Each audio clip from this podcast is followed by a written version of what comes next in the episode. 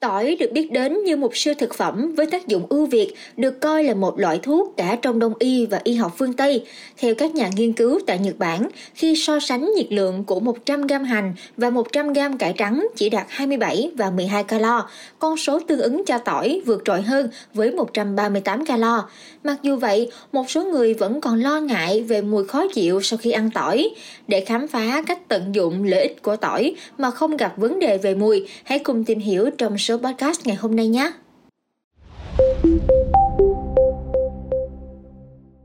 Trong phạm vi đông y, tỏi được biết đến với vị cay, tính ấm và có nhiều tác dụng hỗ trợ sức khỏe.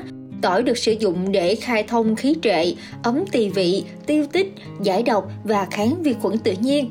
Các bệnh lý như đầy bụng, tiêu hóa chậm, rối loạn tiêu hóa, đau bụng do cảm lạnh, phù thủng, tiêu chảy, bệnh lị, sốt rét, ho gà, mụn nhọt, đinh độc và nấm tóc thường được điều trị bằng tỏi.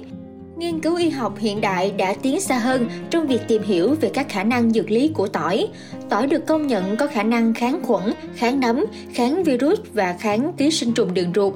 Nó còn có khả năng ổn định lipid máu, điều chỉnh đường huyết, giảm huyết áp, cải thiện sức co bóp của cơ tim và thúc đẩy quá trình tiểu tiện. Tỏi cũng giúp ngăn chặn sự đông máu, hạn chế tập trung tiểu cầu, thúc đẩy sự phân giải firin và ngăn chặn quá trình sơ vữa động mạch.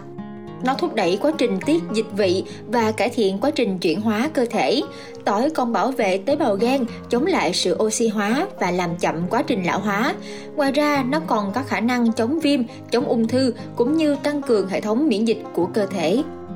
Mặc dù mang lại nhiều lợi ích về sức khỏe, nhưng tỏi cũng có thể gây ra phản ứng phụ do thành phần tự nhiên trong nó hoặc việc sử dụng không đúng cách. Việc tiêu thụ quá nhiều tỏi sống có thể dẫn đến khó chịu vùng bụng, sự sốt ruột hoặc thậm chí nôn mửa, tiêu chảy. Ngoài ra, việc áp dụng nước tỏi tươi lên da có thể gây kích ứng da hoặc phỏng da đối với một số người, làm cho da đỏ hoặc bị tổn thương.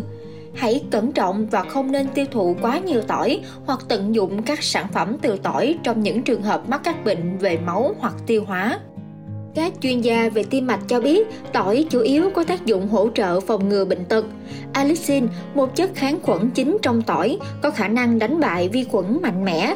Sử dụng từ 3 đến 5 tép tỏi nhỏ trong mỗi bữa ăn có thể giúp bảo vệ sức khỏe tổng thể. Đối với hệ tim mạch, tỏi thể hiện tác dụng ngăn chặn kết tập tiểu cầu, ngăn chặn việc các huyết cầu tập trung lại và hình thành cục máu đông, giúp ngăn ngừa các vấn đề về tình trạng tim mạch và huyết áp. Sự kết hợp với rượu càng làm tăng hiệu quả của tỏi, nên việc uống rượu tỏi có thể tăng cường tác dụng chữa trị của tỏi.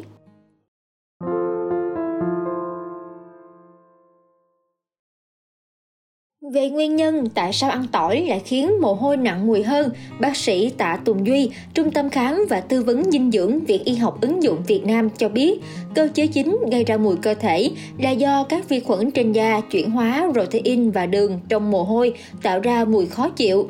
Tỏi không phải là nguyên nhân chính gây ra mùi mồ hôi cơ thể, nhưng là yếu tố khiến mùi mồ hôi đậm đặc hơn. Tỏi có chứa các hợp chất hữu cơ chứa lưu huỳnh, dễ bay hơi và tinh dầu góp phần tạo nên mùi đặc trưng của nó. Nghiên cứu y học hiện đại đã xác minh rằng tỏi chứa hơn 100 hợp chất dược phẩm, trong đó có 43 hợp chất chứa lưu huỳnh bay hơi và 13 hợp chất chứa axit sulfuric. Trong số đó là allicin, chất tạo nên mùi đặc trưng của tỏi. Cùng với việc tạo ra mùi đặc trưng, allicin cũng có tác dụng bảo vệ phần cũ của tỏi khỏi các mầm bệnh và sâu bệnh.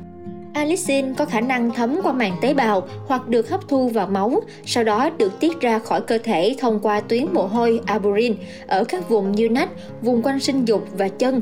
Mùi này kết hợp với mùi mồ hôi dầu do tuyến arburin tiết ra làm cho mùi hôi nách trở nên nặng hơn. Vậy người có tình trạng mồ hôi nặng mùi có thể ăn hành tỏi một cách thích hợp như thế nào? Theo bác sĩ Duy, các chất có trong hành và tỏi thường không duy trì lâu trong cơ thể sau khi tiêu hóa. Mức độ mùi mà bạn cảm nhận sẽ phụ thuộc vào số lượng hành và tỏi bạn đã ăn trước đó. Nếu bạn tiêu thụ hành và tỏi với số lượng nhỏ, mùi sẽ ít hoặc thậm chí là không xuất hiện. Tuy nhiên, nếu bạn ăn một lượng lớn hành và tỏi, mùi sẽ có thể kéo dài khoảng 3 đến 4 giờ sau khi ăn. Bạn nên hạn chế việc tiêu thụ hành và tỏi nếu thường xuyên gặp tình trạng mồ hôi nặng mùi. Hãy ăn chỉ 2 đến 3 tép hành khô mỗi lần hoặc có thể chế biến hành tỏi trước khi sử dụng để tránh làm tăng thêm mùi cơ thể khó chịu, bác sĩ Tạ Tùng Duy lưu ý.